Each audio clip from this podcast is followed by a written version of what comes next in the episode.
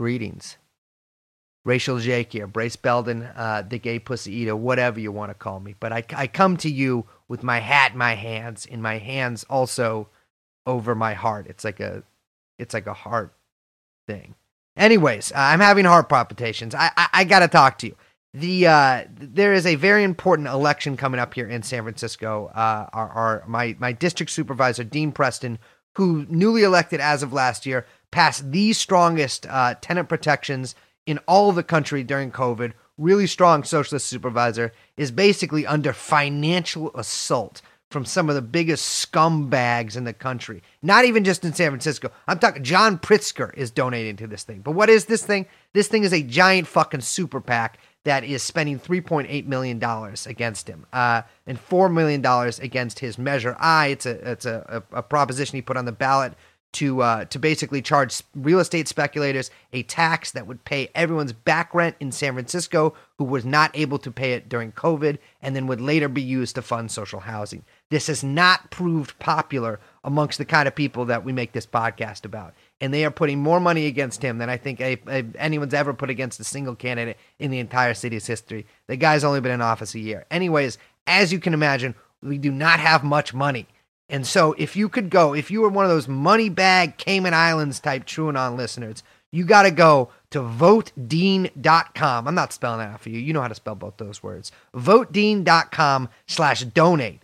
Donate some fucking money. If you live in San Francisco and you want to uh, possibly kill a podcaster that you like kind of stalk, uh, you know, taxi driver style for a while, you know, seeing him at various political events and then try to eventually fail shooting him, you can also hit get involved there, and uh, and I will see you at some sort of rally, something like that. Uh, I I will be under armed guard, so don't fucking try nothing. Anyways, that's votedean.com slash donate. Uh, the guy's name is Dean Preston. Great guy. Fucking check him out. And uh, let's start the episode. Support for TrueAnon comes from Deutsche Bank.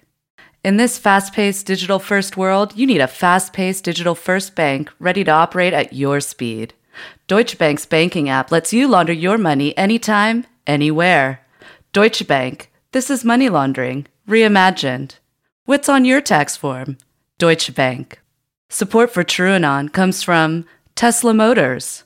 Tesla Motors, an overvalued battery company that can't effectively compete in a world market with a subpar product, but continues to pay their existing investors with funds collected from new investors, promising your investment in their stock will generate high returns with little or no risk, depending on the whims of Elon Musk. Tesla Motors, evading SEC and DOJ scrutiny for over 17 years accelerating the transition to unsustainable growth founded on fraudulent accounting schemes. Tesla Motors.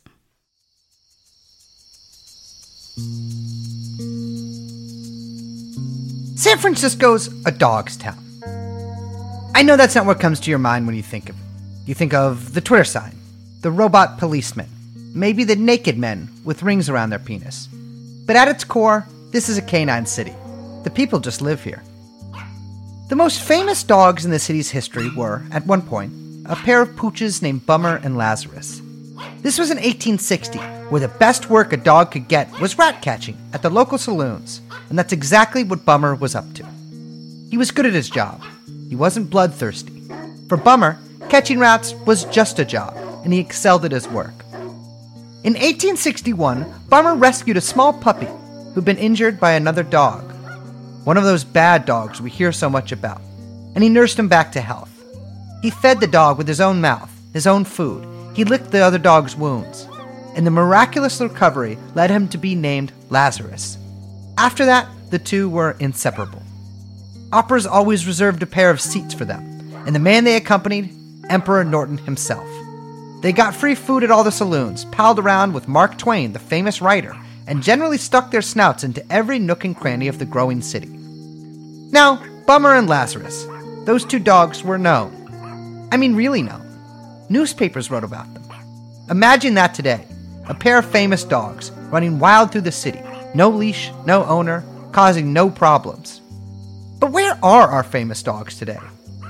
In a city where dogs far outnumber children, where you're more likely to hear the bark of a chihuahua than see a 10 year old Fortnite dancing, there's a silence when there should be a celebrated whine of an unmuzzled pooch. But maybe you have heard of another pair of dogs. A pair of dogs that also had eccentric owners. Maybe you've heard of Bane and Hera and the people who loved them. And maybe also had sex with them.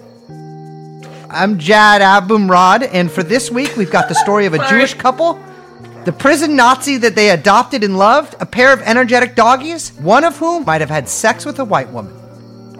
From KTRU San Francisco, it's TrueAnon, distributed by Patreon Radio International and produced by Young Chomsky. I'm Liz Franczak. And I'm Brace Belden. Stay with us.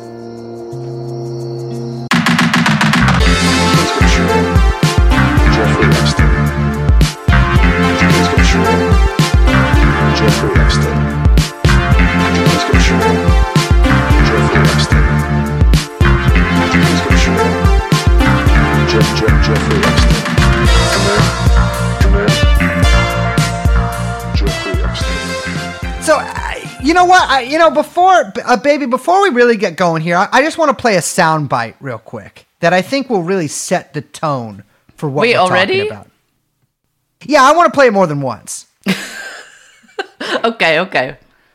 Uh, roll right here. He loved uh, to lick people. He licked me all over. He licked Marjorie all over. Perfect. Now I'm in the mood. That's like setting candles. I'm setting intention. I'm feeling good.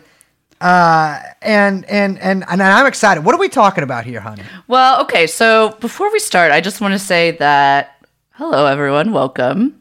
Uh, we have had a couple, we've had a couple of heavy episodes over the past couple weeks. And so, um, Brace and I were talking, discussing, and we decided to do something a little different today, which is tell a story from that's very close to our hearts, I think, Oh, because yeah. we're both native San Franciscans, uh, born and raised, and this really hits home for us. This is a very uh, famous story that rocked the city in the early 2000s, pre September 11th, by the way.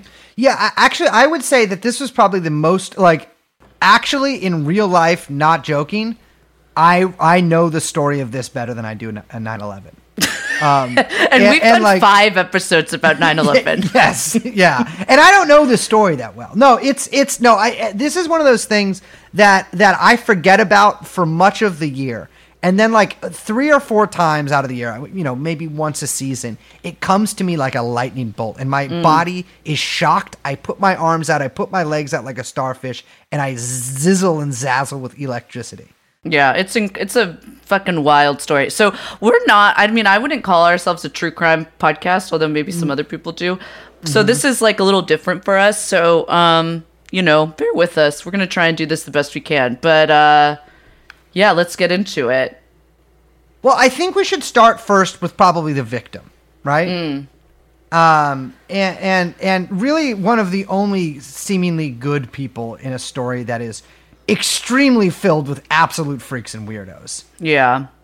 So without getting into too many of the details, we should I just want to give like a little bit of a brief overview. Um and for anyone who grew up in the Bay Area, um you probably know this story, but a lot of people don't, especially young people, even though it did get national attention, which we'll get into. There's quite a media circus surrounding this story. But basically, um, we are telling the story of a very famous dog mauling that hap- that occurred in the Pacific Heights neighborhood of San Francisco in 2001. Um, so two uh, rather large dogs, and we're going to get into them uh, in detail in a, a little later in the show, mauled to death the woman named Diane Whipple uh, in her apartment building in Pacific Heights in San Francisco. And one of the most, I mean, not the most wild, because uh, this is a story that features not just the Aryan Brotherhood, but possible dog sex, Kamala Harris, Kimberly Guilfoyle. Runes. There's runes, which you know I'm always looking out for. Possible, Yeah. literally possible. Like uh, I, I don't know what it's called when your spirit lives a possession, possession of another person for sexual uh, exploits.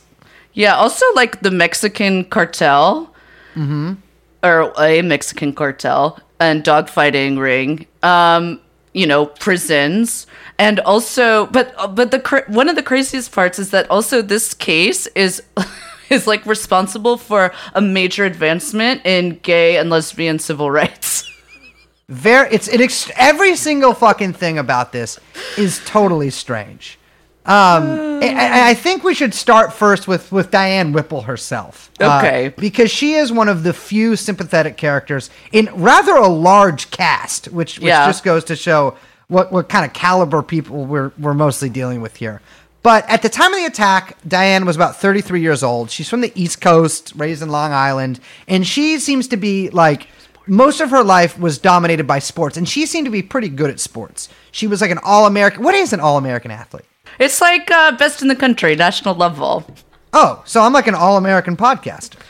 Yes, baby, I think so. excellent excellent uh, she was she was a lacrosse player but mostly seemed to just be like really athletic generally I, she moved to san diego at one point and tried out for olympic track and field and when she was down there or rather when she was down in la she met a woman named sharon smith and the way she described it is uh, her friend came or sharon smith came into a room where diane was hanging out with her friends diane grabbed her friend's hand and said that is going to be mine which i gotta say extremely alpha way to to Yeah, that's deal hot. with things there. That's very that's cool. fantastic. Exactly. Absolutely. Uh, it turns out she and Sharon uh, got got along very well. They liked all the same sports. They had the same politics. They had the same sort of social views, and uh, and they took up together. They had a long distance relationship for a, a, a little bit until uh, well because Sharon I didn't mention was living in San Francisco.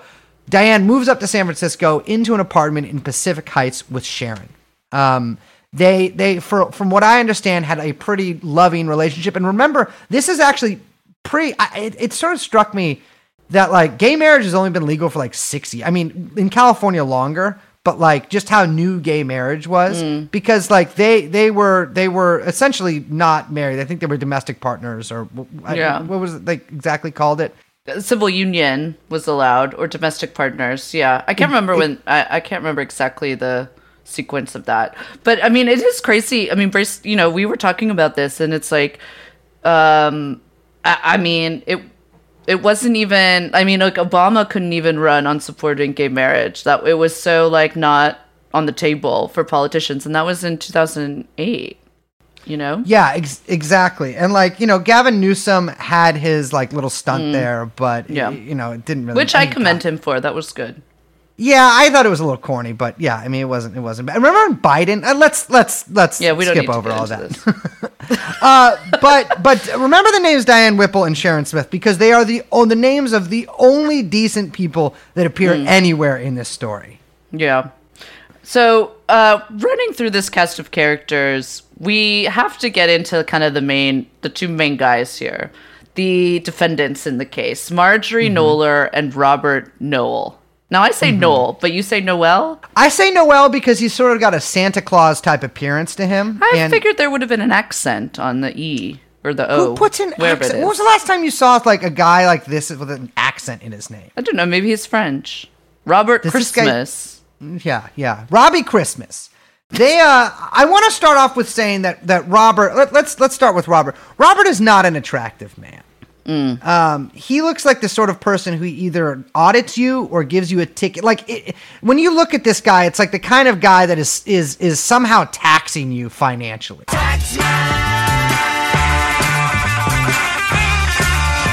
Well, he's not even a man anymore because he died. Yeah, yeah, very true. um, but Robert grew up straight laced, uh, by all accounts, a nerd, as did his wife, but we'll get into her in a second. While everybody else was smoking dope and having sex without condoms in the street, which made sense because co- condoms are just a totally fake thing that people Oh go to my trick God. themselves into. I mean, it's just bullshit. Just ask the person. This is like the second week in the row that you're on an anti-condom crusade. Second week, sweetheart. It's about the 20th year. Yeah. It's just, I mean, I mean, look, I'm right with you. No one likes It- them. It's nobody Can likes just them. Stop pretending Why do that we people do like them. Exactly. They're No one all even them. the flavored ones. No one likes them. Terrible Just stop taste. pretending. Nobody Let's just be them. honest. No one likes them. Just don't use a condom. It's, It's, just like the mask. No one likes the mask either. It's like the mask Life's a dick. gamble. It's awful. Life's a gamble. Um. Also, yeah, it's um, it's bareback. no, but there's uh, other methods. of what? Of putting rubber on your penis? Because that's that's really what I've been control. It's, you don't Yeah. take a gamble. Literally, just don't, just pull out. Okay, It's- it's- let's. I'm sorry, but it works 99% of the time. You just have to really trust each other. It brings an extra. Listen, anyways, so Robert was not. I mean, actually, he was fucking without condoms because he got a wife and, and some kids at this point. But but when everyone else was partying, he was working for the DOJ as a tax lawyer, aka Nerdario. Um, and one day he just up and splits from his wife, fucking moves to San Diego, takes up with another broad. He's working for the fucking, I think the federal, uh, I, th- I think he's working for the for the federal attorney's office there. Um, that's not what that's called. What should I call that? What the U.S. Attorney's Office? The U.S. He, uh, then No, one day, sort of, okay, okay, the U.S. attorneys. You know what? Yeah, you know what? Keep that in. I'm not ashamed. I'm not ashamed. Oh, this is going to be one of those episodes. He takes up with another woman uh, who later describes him as fucking crazy. And, until he moves to San Francisco and starts working at a boutique law firm. It's funny. I actually also found out he gave money to the IRA around this time. So No shit, really? Armored cars and tanks and guns came to take away our sons, but every man must stand behind the men behind the wire. yeah, yeah, yeah. Man Which- of, uh, you know, complicated man. Well, he was literally an American Republican, and then he was just like, I guess he was like, oh, there's Republicans in Ireland. I uh, later became, of course, I looked at his Facebook page, very much an anti-Trump kind of, uh, never Trumper type. Wow. So Makes Um, sense. he meets. You know how when you're at work and you're like, you're like, damn, I should talk to every woman here and see if they'll go out with me. And Don't HR do is that, like, by the way. People, HR's don't like, do that. you should fucking do it, bro. Like, I'm serious. Like, believe in yourself. Like, just ask her, man. It's Yeah. the first thing you got to do. Is ask. They her. don't do that. Well, That's none of this is true. well, Ro- no, that is what happened. Robert goes up to a paralegal at his work, uh, who is a buxom blonde, and he asks her on a date. Within a week, bam, they're fucking living together. Both of them were married. Story. Class. This is story is filled with people who meet each other and then like immediately move in, which is It happens. I've done it. I mean, hell, yeah. The thing is, that's I've that's done it that's- too. Exactly. And you know what? It works out. The the like the thing is life's a gamble, but it's also impossible to lose. That's another little thing. People people hear that. a- You always hear people say life's a gamble. You never hear the end of that, which is where you always win. And so that's that's that's Mm. Wait, no, isn't it? And the house always wins. Yeah, but you you're moving into the house. Life's a gamble. You just met her. That's the thing. yeah, That's life's the a trick with it. Mm-hmm. gamble, and the house always wins. That sounds like a thing. Exactly. It is. It is. Um, so All let's right. talk about Marjorie real quick. Wait, you said that she was a blonde, and literally the only photos I've seen of her with are well, one spoiler alert when she's covered in blood, and Mm-hmm. two, like when she's crying in the courtroom. So, and I, I literally did not know she was blonde. Well, I'm mostly basing that off the fact. I mean, I, there's, I, she, I think she's a brunette in the courtroom videos, but Hmm. uh, I'm mostly basing that off the fact. And you know what? She's actually wearing a blonde wig, so I fucked up here. But whatever, we'll keep it in in the interest of being. Wait, she wore a open. wig. Yes, uh, to imitate an Aryan, uh, which I'll get into in a second. But uh, Okay. there are there are, you know how like sometimes you're like, damn, I'm gonna take a picture of myself naked and never ever send it to a, per- a member of the Aryan Brotherhood. You guys ever do that? You're like, all right, I Just took keep this going. nude, and I'm never sending this to a shot call in the Aryan Brotherhood. Well, Marjorie fucked up, and she accidentally sent all these pictures of her like dressed in like an evening gown, but with her titties like kind of hanging out in the lobby of her apartment building, which is Oh yeah, will very you stop sending those to me? I have sent those to Liz several times. I, I'm trying to get into, you know, this this story has a lot of people inhabiting somebody else, and I'm trying to get into the character of this buxom blonde. Uh, sending is it buxom or is it? Yeah, it's buxom. Yeah. Um. Anyways, so she she she is uh she is not not a steal your man type of woman, and so I'm I'm rather surprised that she did steal your man from uh from from Robert Noel's uh, ex ex wife. But but let's talk about her. She is 16 years younger than um than Robert Noel, which Yeah. to me is one of the most problematic aspects of the story. Yeah, absolutely. Also a classic tale. Well, the, just Another the power differential there. Yeah, that's just- we, that's actually we're not going to talk about anything involving the murder case. We're actually No. going to stop the story right here, and for the next hour, we need to talk about um, power imbalances and age differences in relationships. Absolutely. That is one of the most important things. I mean, I know it's sort of been like a topic on the left a lot lately, but like it really should be a topic for everybody. If you are more Mm. Left, right, and center, baby. Exactly. Like if you are more than three or four months older or younger than somebody else, Mm. you are legally a pedophile. Yeah, depending on what age you are, Exactly. it Yeah, changes. yeah. It also changes based on what I think of you. Yes. And uh, whether you look gross or not. Yeah, absolutely.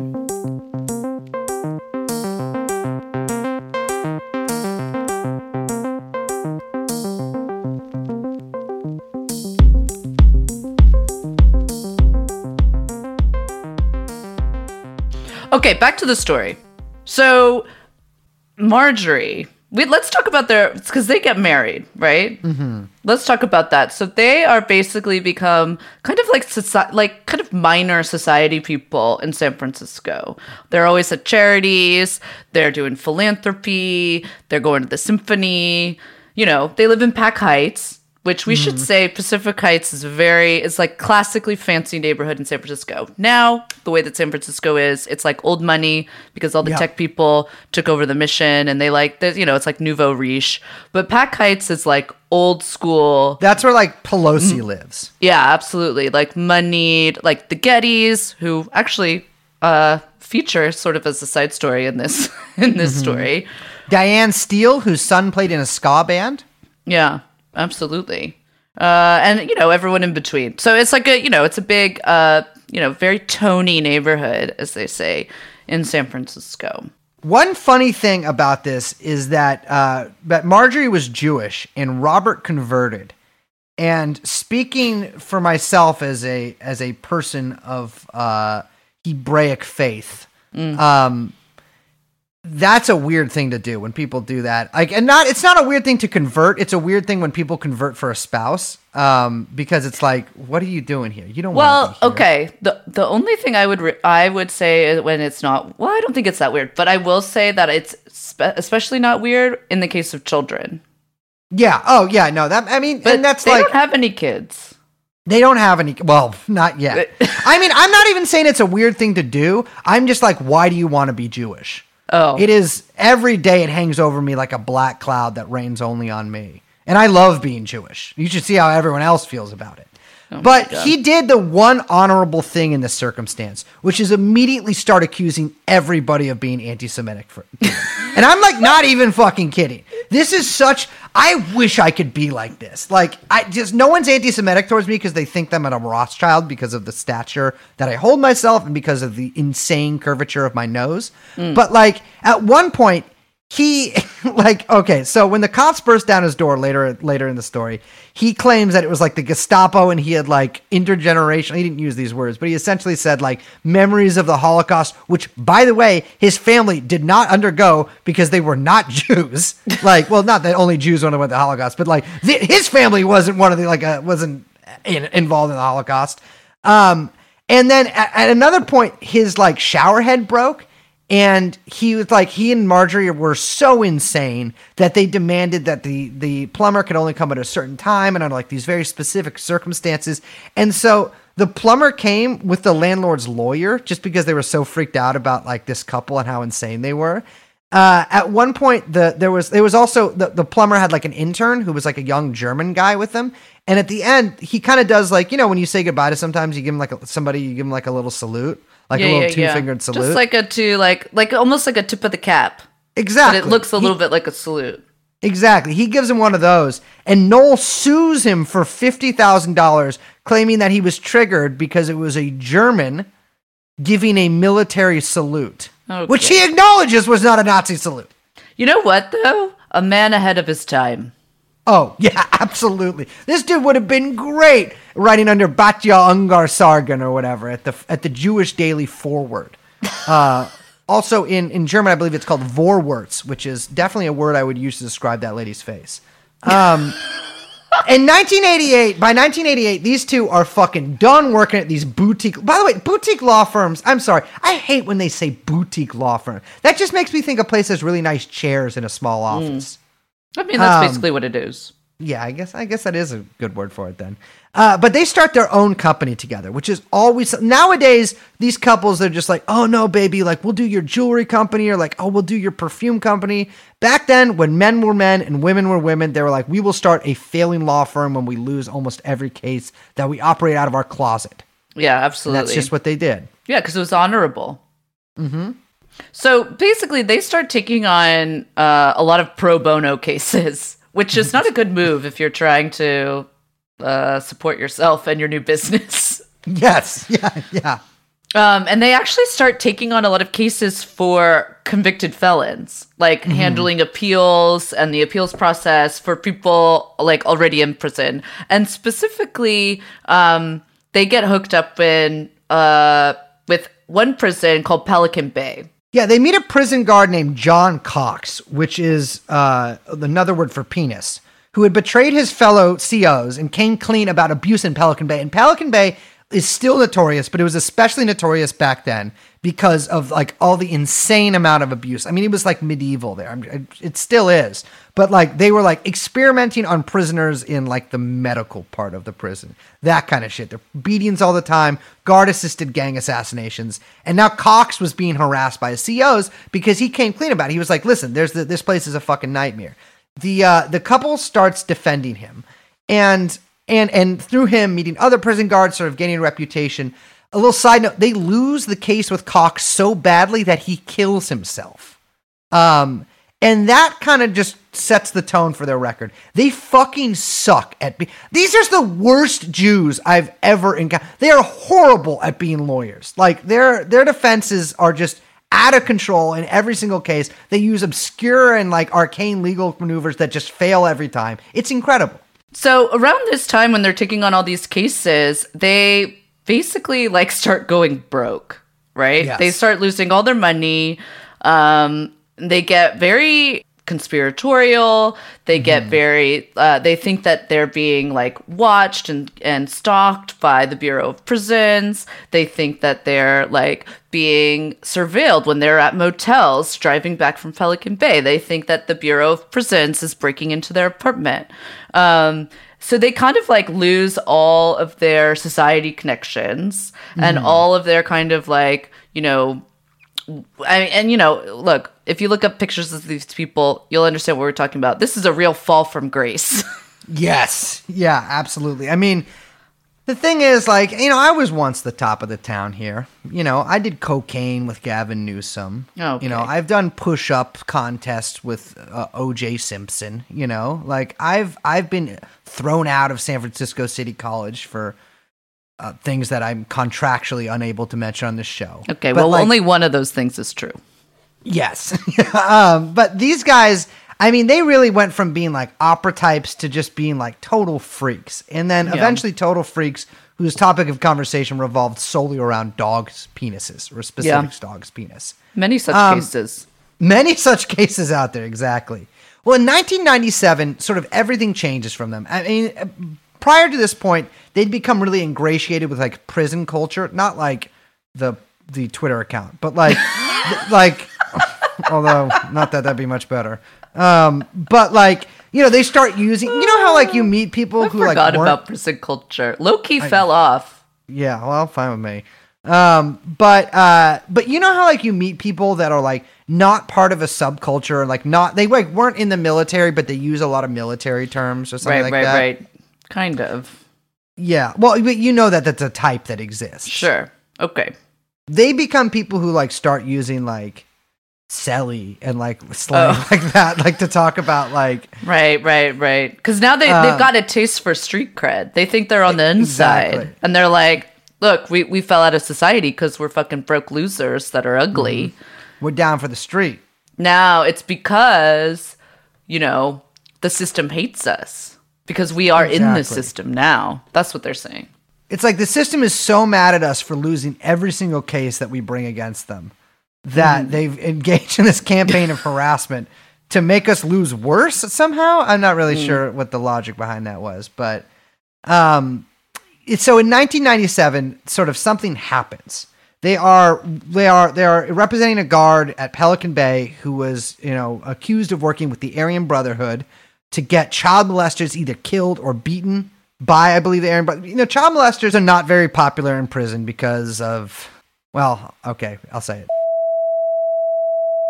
And the Aryan Brotherhood was no exception. Like they, they did not like them whatsoever. Uh, one of the witnesses in the case was a guy named Paul Cornfed Schneider. And you know, they the the the the couple dealt with him, you know, as a witness, but another one of the witnesses they were dealing with was assassinated during the trial and they became very protected. Little mama bear came out of uh, of Nola and Knoll. And uh, and they, they they really started to look at Paul Schneider in, in a well, paternal and maternalistic sort of fashion.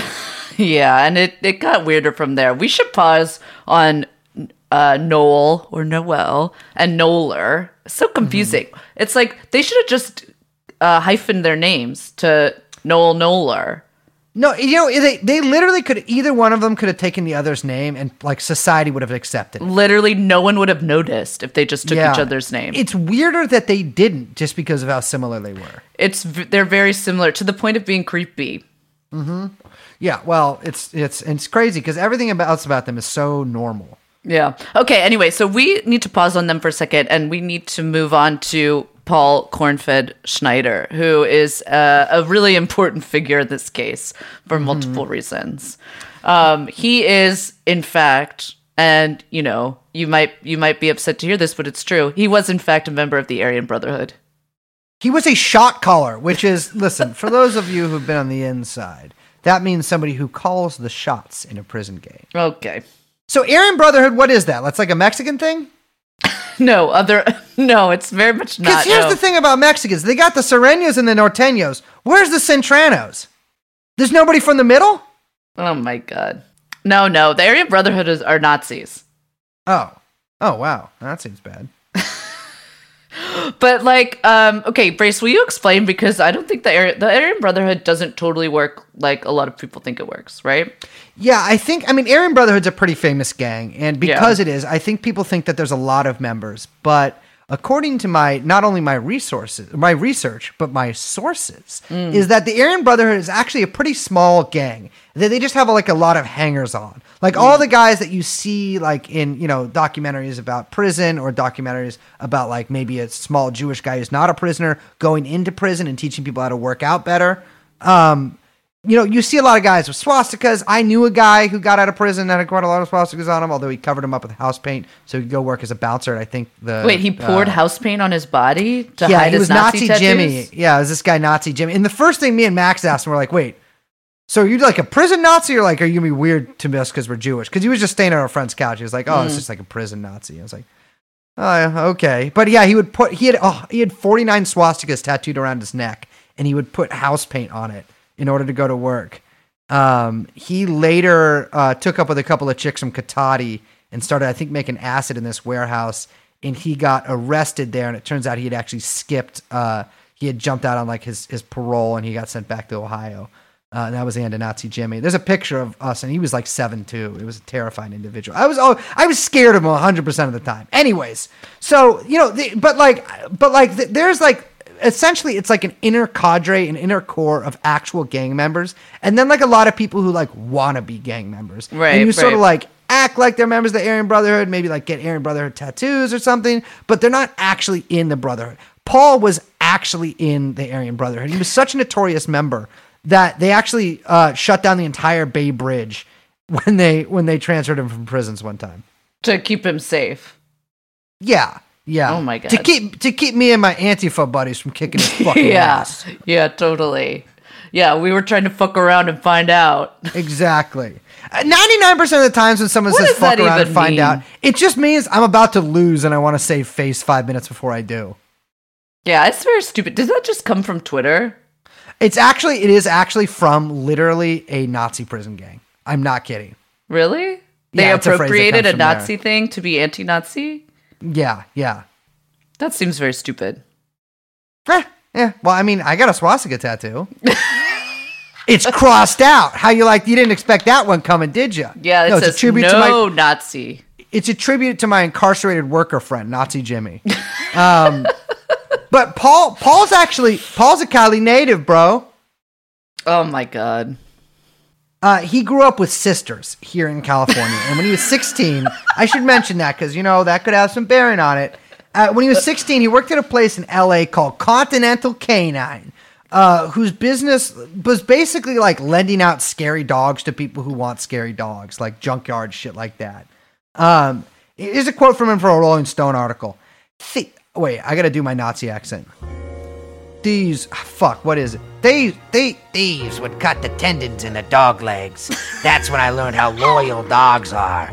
They would still try to do their job, even when their legs were sliced. Wait, why is that a Nazi accent? well, I mean, he's from California, but he's like, uh, I don't, I can't do a California That accent. sounds like a just- 1940s gangster or like 1920s. You know who was the worst gangster from both That's the like 40s and the 20s? Adolf Hitler Yeah, was a okay. gangster from that era as well. All right. Well, that's not what Adolf Hitler sounded like. And his his buddy Big Big G- Goering too. yeah, his buddy Nazi Jimmy. Little Himmler. Yeah, Nazi Jimmy.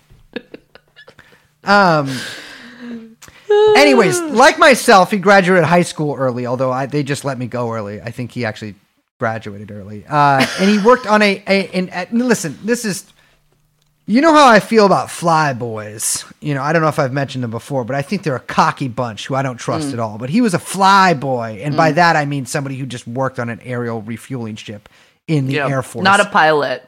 Not a pilot. I just call anybody who goes into the air for more than six hours a year combined. So like anyone takes long flights, anyone Mm. Yeah. takes multiple flights. That's what I call them fly boys. Yeah, I think that works. Uh, and he was an Odinist. I'm sorry, what? So you know Odin, Um, like the god Odin, like one-eyed fella, the one-eyed fella. okay. okay. He was an Odinist, so I guess he was just like, uh, like you know how like when we talk like in those Nazi episodes, like the Spider Network episodes, I'm like these guys have really weird esoteric beliefs. Yeah, he was this like is that. like esoteric. Yeah, this is runes Yeah. shit, right? Yeah, he, oh, he's a he's got he's got he's got a runescape all over his body, and that describes his tattoos. Oh, God. Uh, he also sometimes referred to himself as Loki, the trickster. Well, I, I, I had the trickster part, but I mean Loki is the trickster. Um, so he he ends up uh, in jail for car uh, armored car robbery, right? Six- 1987. Yeah, and basically four years in, he gets in with the Aryan Brotherhood. AB baby, and yeah, his price of admission. You know how sometimes you got to prove yourself to people by being like um, accountable to them, or like showing up on time, or like Yeah. calling them back. Yeah. Which is why I, I, it's like the number one reason I haven't been able to join any street gangs. Uh, he, he joined the Aryan Brotherhood by by stabbing a guard in the neck.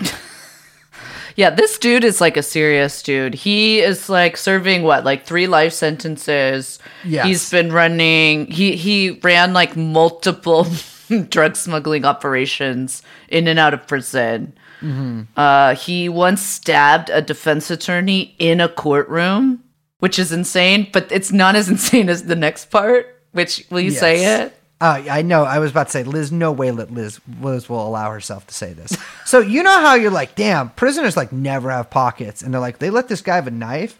So a lot of people don't know that the the asshole of the body, which is like, um, how do I describe it? It's like the mouth but low, and that that that thing can have things in it as well as out of it, and like, and and and so a lot of people don't know. Sometimes girlfriends will try to try to try to pretend like they know and like try to put some up there, and you got to be like, "Whoa, partner." Um, but but Paul Schneider obviously dated some of the same girls that I did in my early twenties, uh, and and he figured out that he could essentially use the asshole as an extra pocket.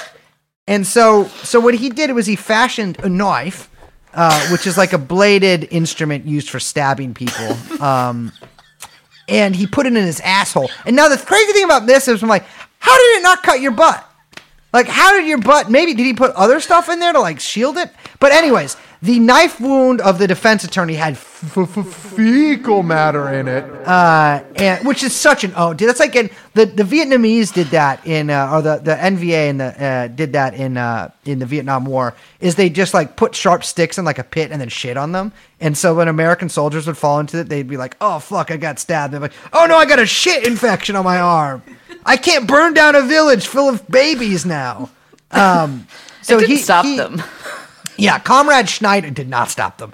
Comrade Comrade Cornfed uh, obviously was was taking a, a, a tip from Uncle Ho there, and uh, and and stabbed him with a shit knife. Well, anyways, he Oh my gets God. out, and and all of a sudden, you know, totally out of the blue, the uh, the prison authorities start X-raying him all the time. Yeah. And then, wait, he sued the prison system for x raying him too much. Mm-hmm.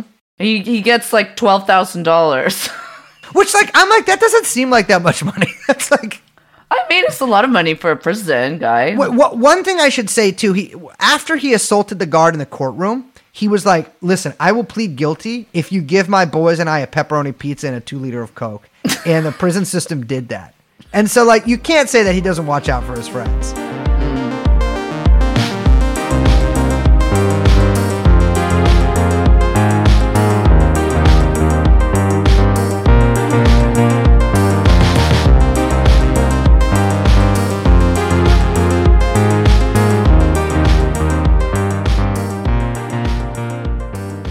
So not so he has some other uh he gets into some other shit in prison that's equally as freaky as the Aryan Brotherhood, which is he starts uh reading a lot of dog fancy.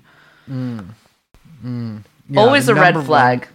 one- you know, it's actually that's the number one magazine in America. I thought it was cat fancy. Yeah, yeah. Well, no, Cat Fancy, unfortunately, was purchased by Jacobin and then turned into like a sort of like social democratic vehicle. It's like a Vivek Chibber thing. Um, okay, so he like he starts reading Dog Fancy, and you know, as you might recall from I don't know when we mentioned this 40 minutes ago, who knows how long we've been going. Uh, he was already kind of he already kind of knew a little bit of the ins and outs of the dog breeding business from his time pre-entering the clink. Um, and so he starts reading Dog Fancy, and he gets this idea like, huh, instead of smuggling, dr- running drugs in and out of prison, maybe I could start selling attack dogs to the Mexican mafia in order to make my drug smuggling business better. Yeah, which is like actually a pretty good idea. I mean, it's it- look. This guy, he's got he's got smarts, as we're gonna get into. This guy is a master manipulator. He's a serious Yeah. dude. He is, and like he he actually he he did what I honestly like probably a lot of people do when they're in prison, and I do not blame them. Which is that he wrote a lot of letters to to to women on the outside, and Yeah. Paul was like really, you know how girls love bad boys, but like then they get. I'm not into that.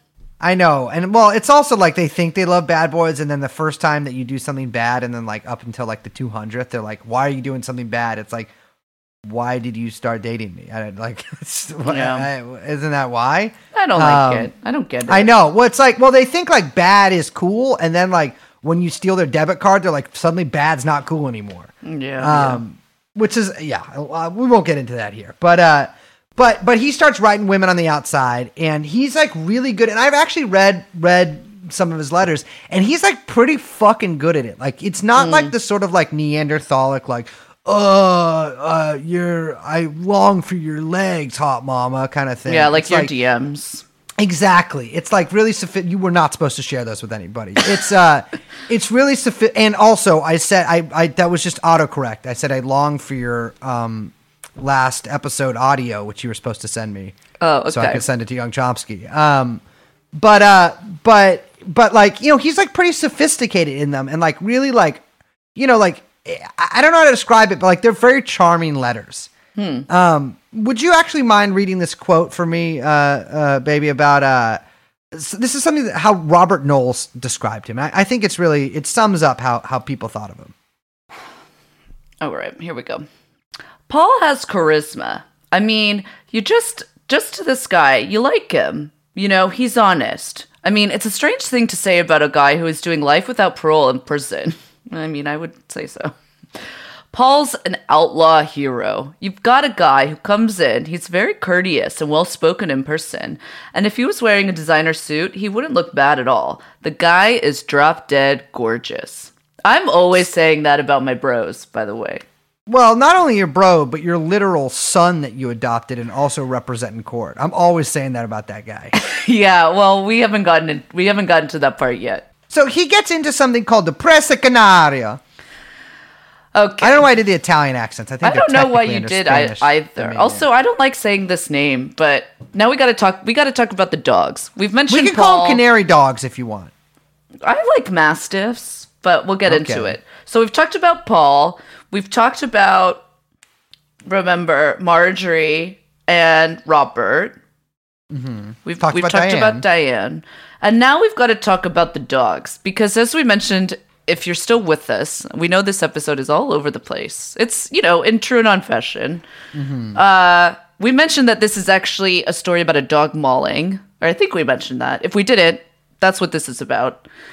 And so we got to talk about the dogs. Now, the dogs, okay, Presa Canario. I don't fucking, you know, I know a lot about dogs. I'm a big dog person. White women alert. Love a dog, hate a cat. Say, I'll be honest with you. Very much the same there. Yeah, absolutely. It's the only only like honorable moral position and I will defend this to my last dying day. Well, I mean, you try betting on cat fighting. That's terrible. I was gonna make a girl on girl, a bad girl on girl joke, but I'm just gonna leave it. Um, okay, so Presa Canario, they're basically like, um, they're like very extremely large mastiffs, right? But they're like a specific like type of like mastiff breed, right? I had never, I had never heard of these things before. I know a mastiff, I know a pit bull. This is like a weird hybrid of the two. The- For some reason, they're like a type of mastiff from the Canary Islands, which is like a, a Spanish-owned island in like the the the uh, the Western Mediterranean, off the coast of Africa, and also where Franco was sent by the Spanish Republican government instead of just being fired uh, in pr- prior to the uh, the conservative general uprising that started the Spanish Civil War. He was just hanging out there in Canary Islands. They should have just shot him, but that's, well, and also, I'm just going to say, if you think that's a coincidence with these m- murder attack dogs, I'm going to say, Mm-hmm. hey, not a coincidence. Third eye open, baby. Yeah. Uh, but they are big motherfuckers. They usually weigh about 100 to 150 pounds. That is Yeah. literally twice as much as any wife I've ever had. it's They're- insane. Yeah, they're really big. Um, so basically, Paul gets real into these dogs. Very, very intense. And he finds out about them, by the way, from Dog Fancy, like Liz mentioned, which is just a very strange thing to do. I mean, I guess you read a lot of magazines in prison. I don't know. So remember how we said that he's always writing women? Scratching and scratching away on those little notepads. Yeah, so he was able to convince this lonely woman named Janet Quomes. Um, Which- I'm sorry. It's Janet Coombs. no, I swear to God, it is. Is it I- I- really? yes, I, I kept reading it like Quomes, like Cuomo, she's only mentioned in like a couple of the things that like I've watched about him with the and audio, and it's Coombs. They say Coombs, yes. so her name is Janet Coombs. Okay, that's the fourth funniest thing about this story, which is not a funny story, we should say. Very serious. Yeah, Okay, so Janet Coombs. Ah, this poor woman. So she had been visiting Paul at Pelican Bay since like 1998. And he basically threw his like love letters to her, which by the way, also he would like make these like beautiful sketches. He was like an artist. very good artist. Yeah, Yeah, which was always remarked on by the women. Oh, I love your drawings. It's like one of those like, you know, he want they wanted him to draw them like his French women or something. Mm-hmm. Um, but okay, so he was able to convince Janet Coombs to, to purchase, with the assistance of one of his contacts, Brenda, who we'll come back to in a second, two Presa Canario, Canario dogs. Um, and Paul told Janet that uh like she would raise the dogs and he would draw them. So this was the whole thing. He was like, "Janet, you take the dogs and I'm going to send you these beautiful drawings of them." Which is like I don't know why that's a deal. I gotta say, dudes rock. That is amazing. that is that is what a deal. I mean, and the thing is, the fucked up thing is, dude, Janet is poor as shit. Like she Yeah. lives on like a farm, kind of in the middle of nowhere. Has had really bad luck with men. I think been married a few times and like Mm. has not gone well. Like the guys have all been. Pr- I mean, Janet. Besides Diana and, and and Sharon, Janet is like one of the very few sympathetic characters in here. Yeah, I do because she seems bad. like just like a nice woman who like was lonely and like you know this guy's giving her attention. He seems like powerful, but also like he's also scary to her. Mm. Yeah. So like so yeah, she she gets a couple of dogs, right? And as we'll see, like she, you know, she had a good sense about these dogs and tried to warn some people. But yeah, so June 1998, she purchases two dogs. Schneider, excuse me, Paul, we'll just call him Paul. Paul names them Bane, who's the male dog, and Isis, who's the female dog. Those are the two greatest influences on my life. now, we should say it's Isis, uh, not the acronym ISIS, but it's No. very funny if you take it that way. exactly. Yes. No, it's ISIS after the Bob Dylan song.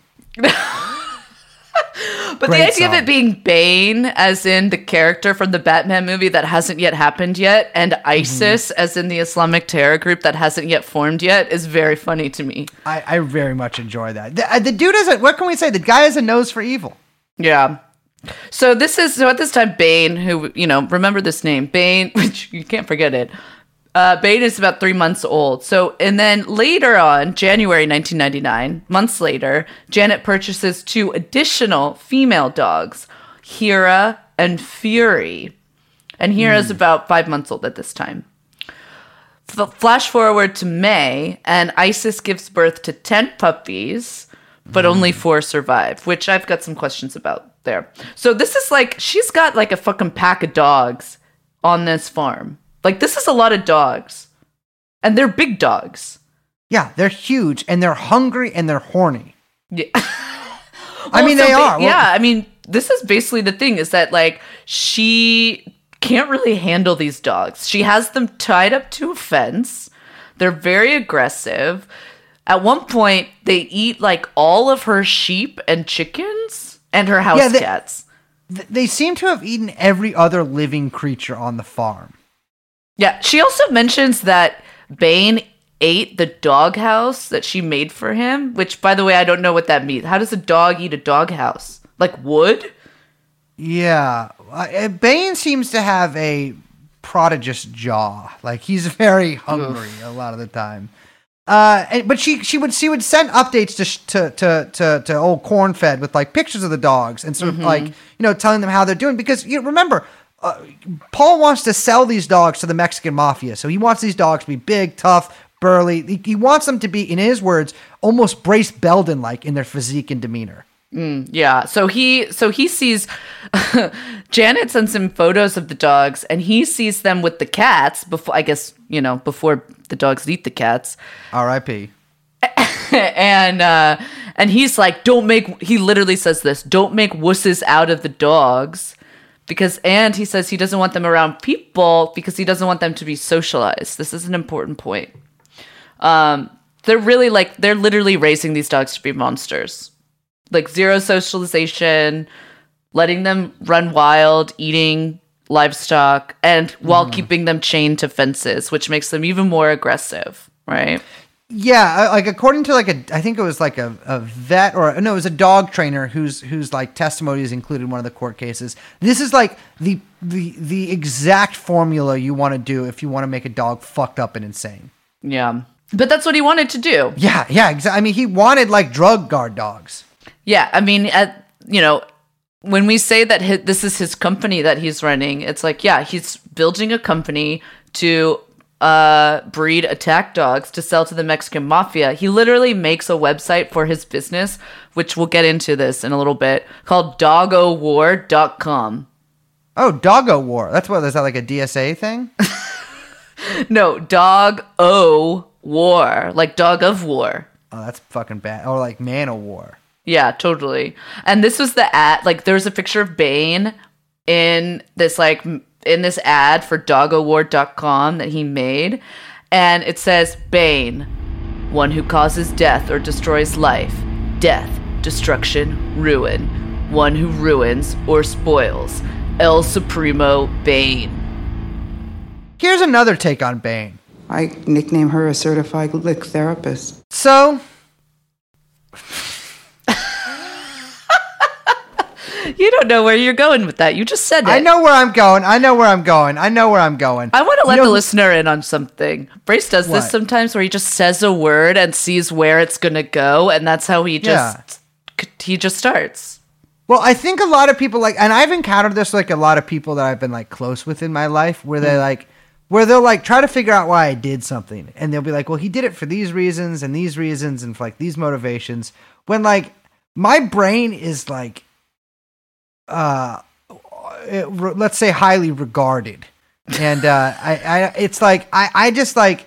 I'm just going for like I think a lot, but like about things like this, I just I act and then uh, let instinct take over. And I'm guided by the Holy Spirit, baby. Like I literally, God is actually guiding each and every one of my movements. And so, like when I say so right there, we have like a a a pause after that, a pause in which God lives and Oh God. speaks through me. Okay. Uh, and, and God wants me to say that Marjorie Knoller and Robert Noel Knoll sued the shit out of Janet Coombs. Yeah, so okay. October 1999, Knoller and Noel file a lawsuit on behalf of uh, Brenda to gain custody of the dogs from Janet Coombs. So this is very weird because basically these two now remember they've become very enamored with uh, Mr. Schneider are basically using Brenda in order to get these dogs away from Janet, who is supposed to be doing the bidding of Schneider, but sounds like Schneider is unhappy with the way that Janet is handling these uh, massive, massive attack dogs. Well, it's just like my uncle wrote a letter to my dad once. Uh, and it's like, You are raising a pussy. Let me take your son and turn him into an attack dog. and that's exactly what Schneider did. So basically, they just like so um Knoller and Noel. I wish we had like a nickname for these fucking 2 Tweedledee and Tweedledum. Uh, they The basically No use No this- twins. they use this lawsuit as like leverage against Janet, and Janet tells Knoller like on several occasions that she's having trouble with the dogs, and that she's like, "They're killing my sheep, they're killing my cats," and Knoller's like, "Well, then you want to get rid of these dogs anyway? Why do we even have this lawsuit? What's the big deal, right?" Mm-hmm. Problem though, because Janet calls the California Department of Corrections. And Janet's a little trickster. She calls them and she mm-hmm. says, I think Schneider is involved in an illegal dog breeding business. Which, by the way, I find this like very funny because it's like, yeah, Janet, you're do you're involved. You're, You're involved doing- in the dog breeding business. It's called Dog O War. Com. It's literally being run by a like a leader in the Aryan Brotherhood who's like, like, that sends you bunch of drawings of, the dogs and tells you stop letting them play with other animals i want them to be aggressive so I can sell them to the Mexican mafia. yeah like janet baby what is you doing Exactly. So, well, a lot of people don't, don't might recognize the name Janet Coombs. It's the lady who used to do the blog Brooklyn Vegan and who moved to the uh, the countryside in California. So I'm not surprised that she isn't sort of aware of these country folk corn-fed sort of trickster ways. yeah so basically this guy devin hawks who's the investigator at the california department of corrections he like looks into Janet's claim. And basically, like, this is how I imagine it because this is what I was reading. He's like, okay, I'm going to take Janet's claim seriously. And he goes to investigate, uh, you know, what she's saying about Schneider. Now, he basically, like, walks by their cell and takes one look at Schneider. And this is also an important character. His cellmate, Dale Bretches, Sorry, baby. We call those on the inside. We call those cellies. Okay, whatever. And he basically like looks at them and is like, ah, yes, okay, these guys are part of the Aryan Brotherhood. and he figures out that, you know, someone is helping them on the outside to run a business purchasing, racing, and breeding dogs. And in his report, he cites Knoller and Noel or Noel as possible contacts. Well, I, you know, this this is something that I I found out during the course of this that was rather surprising to me is that actually prisoners are not allowed to run businesses in any way. Like they literally there's like What? an anti anti entrepreneurship law on the books in California. You think that some shitty Democrat politician would have already like? Can't you see Mayor Pete being like, "This is my prison initiative for Exactly. prison entrepreneurs," and it's like some horrible, horrible like tax Yeah. break that doesn't benefit anyone in any way. Exactly. Well, they're like, well, no, actually, well, they don't want them to be entrepreneurs because they need the prisoners to be slave firefighters for the for the upcoming Right, right, fire right, wars sure. in California. Um, but but to be fair, Paul Schneider's other job that he did, his other little like entrepreneurship activity, was like uh, running like basically all heroin sales uh, sales in like several prisons. and so you know the guy already, you know, he's in the business. He's a pillar of the business community, and so trying to go He's straight by- franchising. Exactly. He's trying to go straight by by raising these dogs. Well, basically, okay, so I just want to put a pin in that because the California Department of Corrections was really looking into this and had already made a little bit of connections, but basically paused their investigation for reasons I don't understand.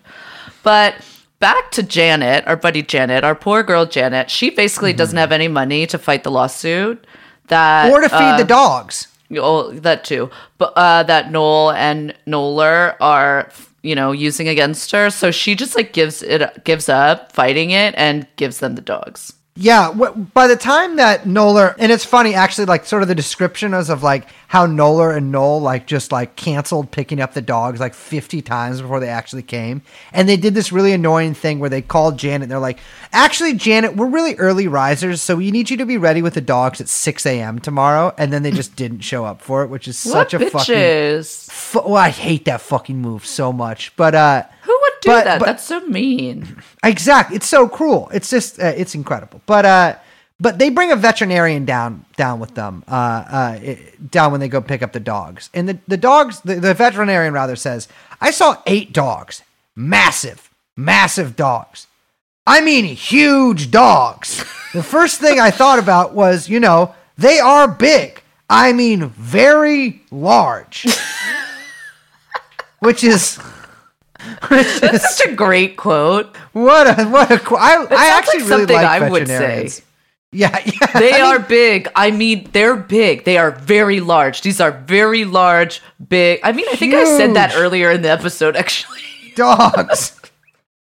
it's incredible. Um, so he writes a letter to the vet. Writes a letter to to Noller because he's like, I, I- he's like he just is like convinced that these that that the, the couple is not going to take the fact that they're about to have eight insanely huge dogs seriously. Yeah. Because he's like these are not city dogs. Like these are country dogs, and actually, in fact, these are Canary Island dogs. No one should have this. But he says these dogs have the potential of being very serious. Also, uh, gives her a bill for 180 bucks and says, "I would be professionally amiss if I did not mention the following so that you can be prepared. These dogs are huge, probably weighing in the neighborhood of 100 pounds each. They have had no training or discipline or any of any sort. They are a problem to even get to, let alone to vaccinate. You mentioned having a professional hauler gather them up and take them. Usually, this would be done in crates, but I doubt one could get them into anything short of a livestock trailer. And if let loose, they would have a battle.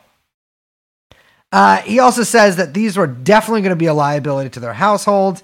And just like, I think he says the historic romance of the warrior dog, the personal guard dog, the gaming dog, which is like a dog that like so so you can better focus on saying racial slurs in like when you're playing online video games. The dog actually plays Modern Warfare for you. Oh my god. Um, That's not he what says may, may sound good, but hardly fits into the life today. To, into life today. In any event, you'll do as you wish, but I at least have given you my opinions. Well, very sensible veterinarian.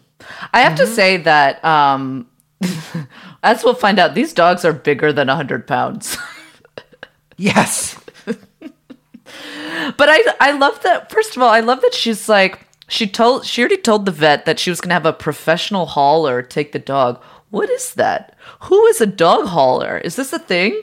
Well, I think I actually think she just means like literally a. Prof- I, I know guys who do like hauling. Basically, it's just like a. No, but that's like trash hauling, not dog. I mean, this is like a, this is like a 150 pound attack dog, and there's like eight of them. Like, what dude Yeah. who's like, oh, I go and pick up like furniture that people don't want, and I drive a truck. like no one is prepared to like fucking. You send the Recology dogs. guy down there. I know. I knew a couple of guys who worked for Iron Man. Actually, Yeah, this was, or like one eight hundred junk. I knew a lot of guys that worked for them. Yeah, well, this was when I worked at the boxing gym, and like uh, Iron Man, like like moving and hauling, basically employed all of our fighters because like professional boxers don't really make that much money unless Right. you're like fucking Mayweather or whatever. Uh, and half of them actually just literally lived at the Iron Man warehouse, like just in storage containers. Um, which just goes to show the life of a professional boxer not as glamorous as you might think. They also had group sex at our gym one time.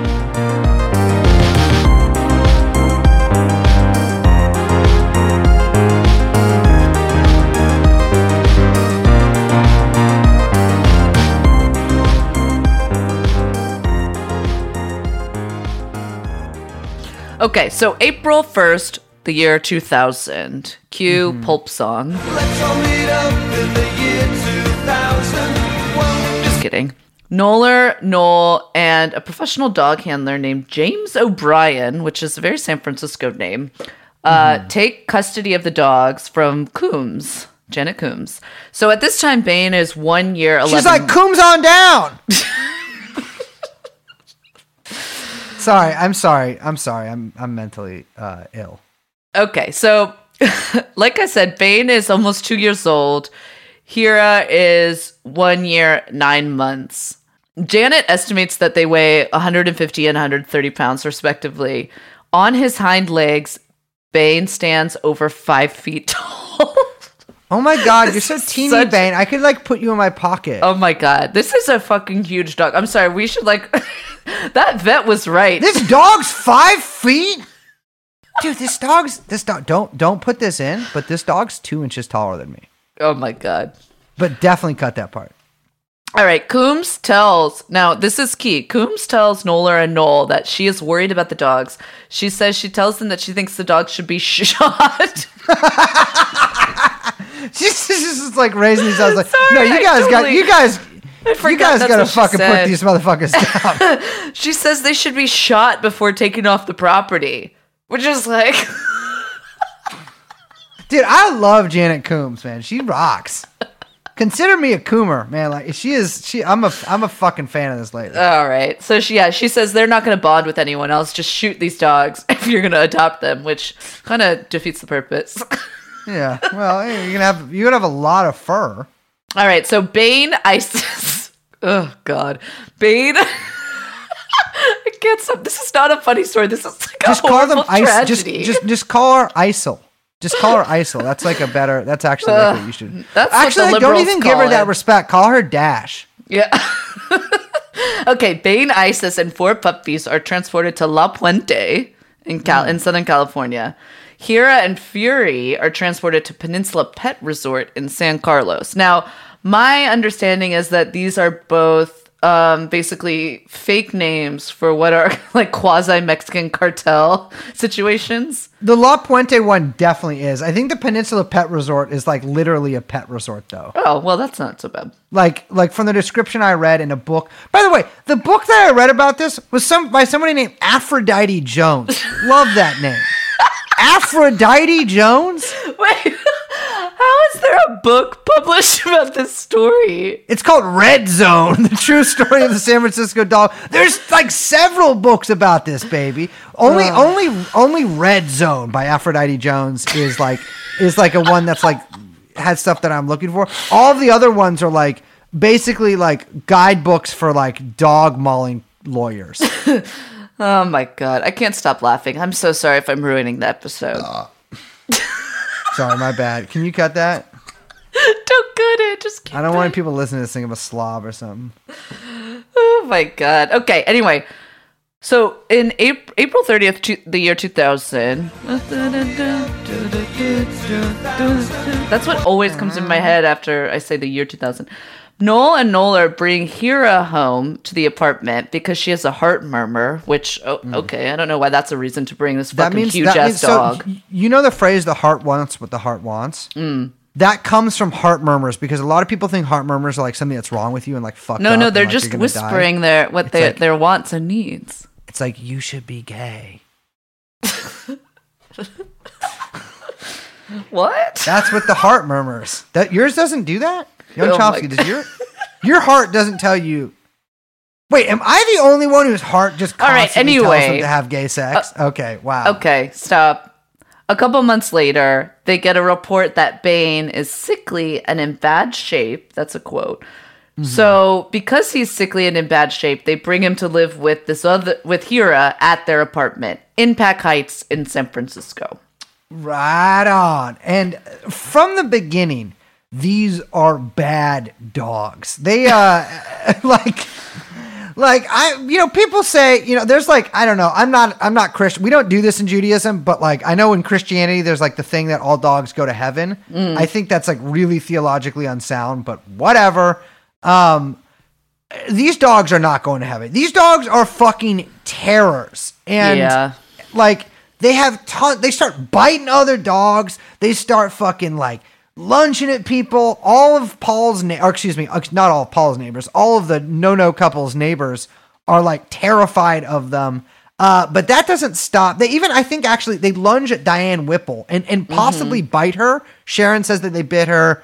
The no, the null or Yeah, on uh, her Nexus wrist. claims. Yeah, yeah, Yeah. Which I I tend to believe. Um, that they uh you know they and, and this is actually fucked up so they uh the Knoller and noel are writing letters to schneider like basically daily at this point Yeah, And- so wait, we need to we need to pause here because we need to talk about the relationship now with between Knoller, Noel, and Schneider. When, now that they have the dogs, because this is when uh, things get very weird. And if you think they've already been weird, just wait because they get freaky deaky. This is some freaky deaky shit. So you know how we mentioned that schneider was pretty adept at at at, at seducing women by the power of the pen? Uh, or excuse me by his quill? That's an even lamer way to say that. Uh, well it turns out that this sort of middle-aged dumpy couple was no exception. Um, their letters had grown, let's say, more intimate as time goes on, and so they were representing they were representing Cornfed. Uh, I keep saying different things. To I describe know You guys Paul, I'm Schneider, Cornfed. Cornfed. Just keep up. It's fine. PCFS. That's his like full initials. Paul Cornfed Schneider.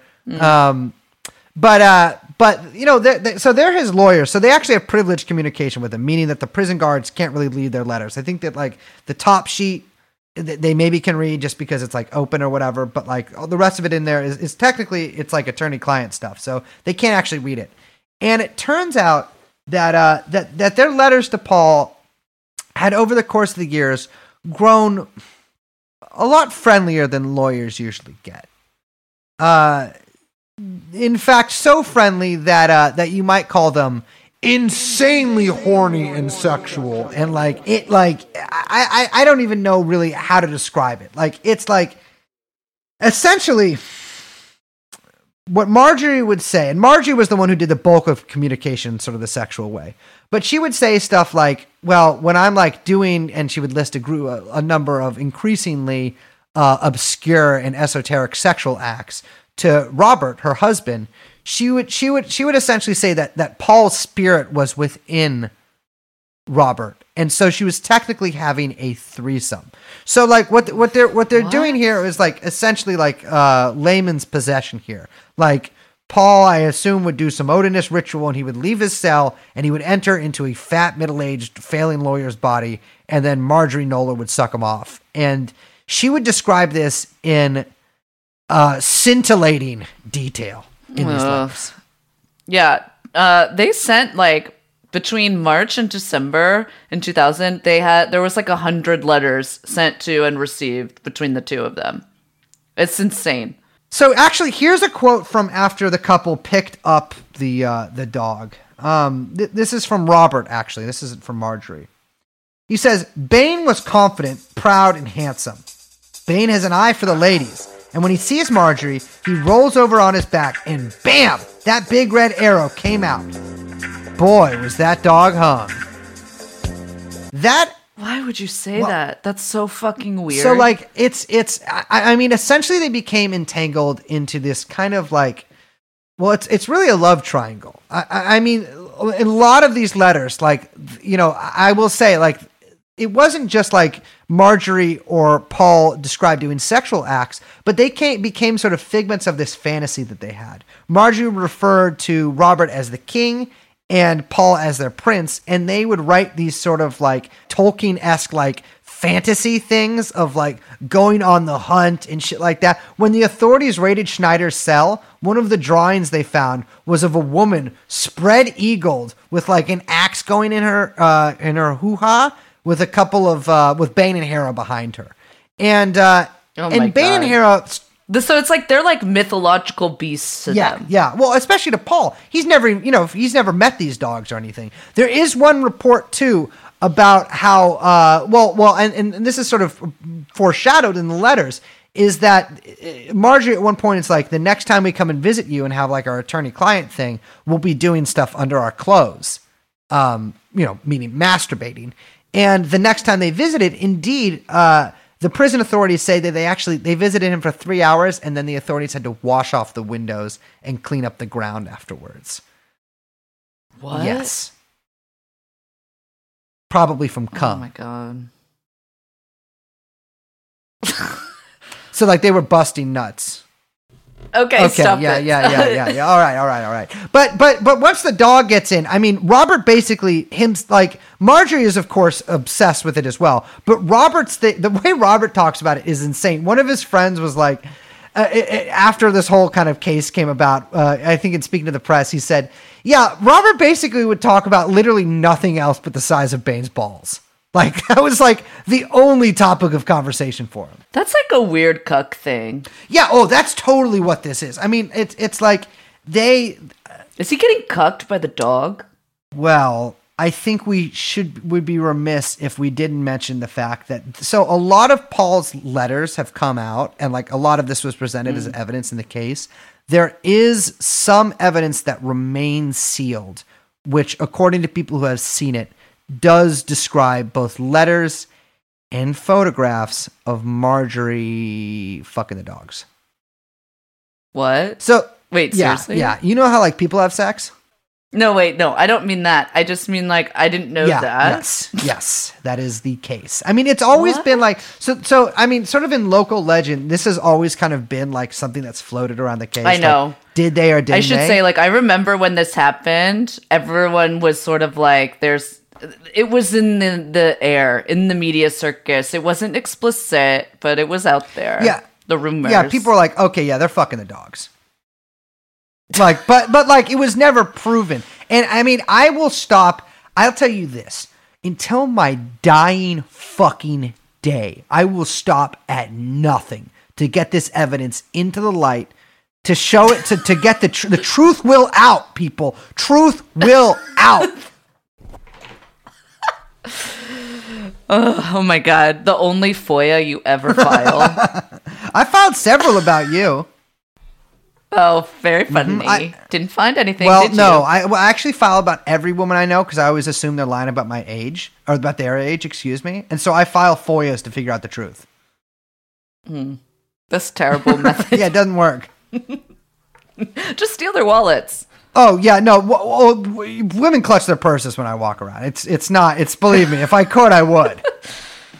Okay, so um okay, you mentioned naked photographs. There's other photographs, right? Of Marjorie, the ones that you sent me? yes, Marjorie. There are Those are public. yes, and I'll post some of them. Uh, I guess with the episode too. Marjorie is, and I I don't say this. Uh, You just wanted an excuse to post I, them. yeah, obviously, I want an excuse to post. I post them like on Instagram and stuff. Um, Marjorie is gnarly looking, uh, and and like, okay, I get it. You're in fucking prison.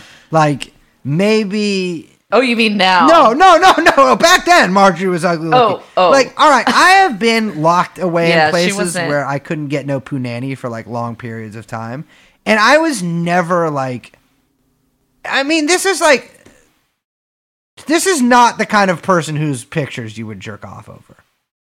Yeah, but he's also looking at three years. To, I mean, three life sentences. Like he's never coming out. Yeah, but like, why would you make that worse by like getting these pictures? Like, these are not. Well, because you can only you can only get what you get. I mean, I don't know what does Janet look Well, like. yeah, not well. Uh, I shouldn't speak ill of Janet. She is a beautiful soul, but but in my head, like Paul wrote letters back to them, but but it kind of seems that like Marjorie and Robert were the ones that were like really pushing this kind of line.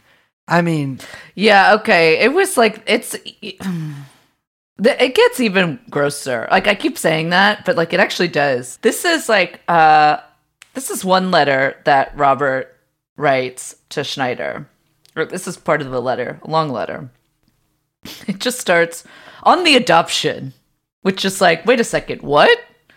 But I'll keep going. On the adoption, I believe that Marjorie and I do have an appreciation of what it means to you. My letters since the one of the 31st go into more of my feelings on the matter. We will have talked about this, I think, in considerable detail when we are together. It is the one form of legal action which can join the three of us in a binding family unit. If it were permitted to be accomplished through a second marriage, that would have been the medium. But we have become a family, and Marjorie and I are prepared to go as far as possible to formalize that arrangement. Like, what the fuck? so to put that in in in sort of plainer terms, Paul was not only their client; he was not only the third in their self-described triad. He was legally their son. Will, will, will, will, will.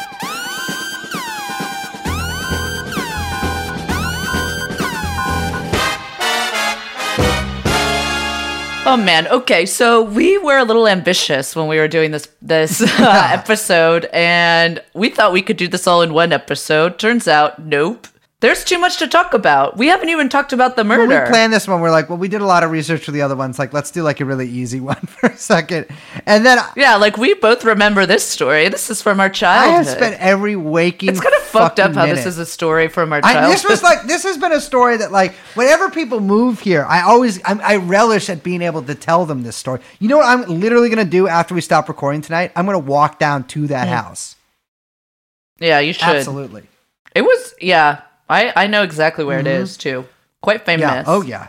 Um. So anyway, we got to get in. We're gonna record part two, and uh, this story doesn't get weirder. By the way, Yeah. Yeah. It it's it's uh it is.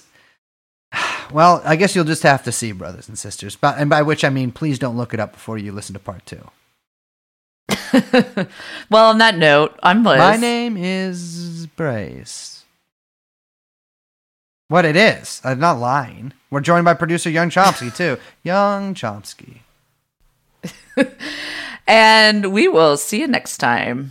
Bye bye.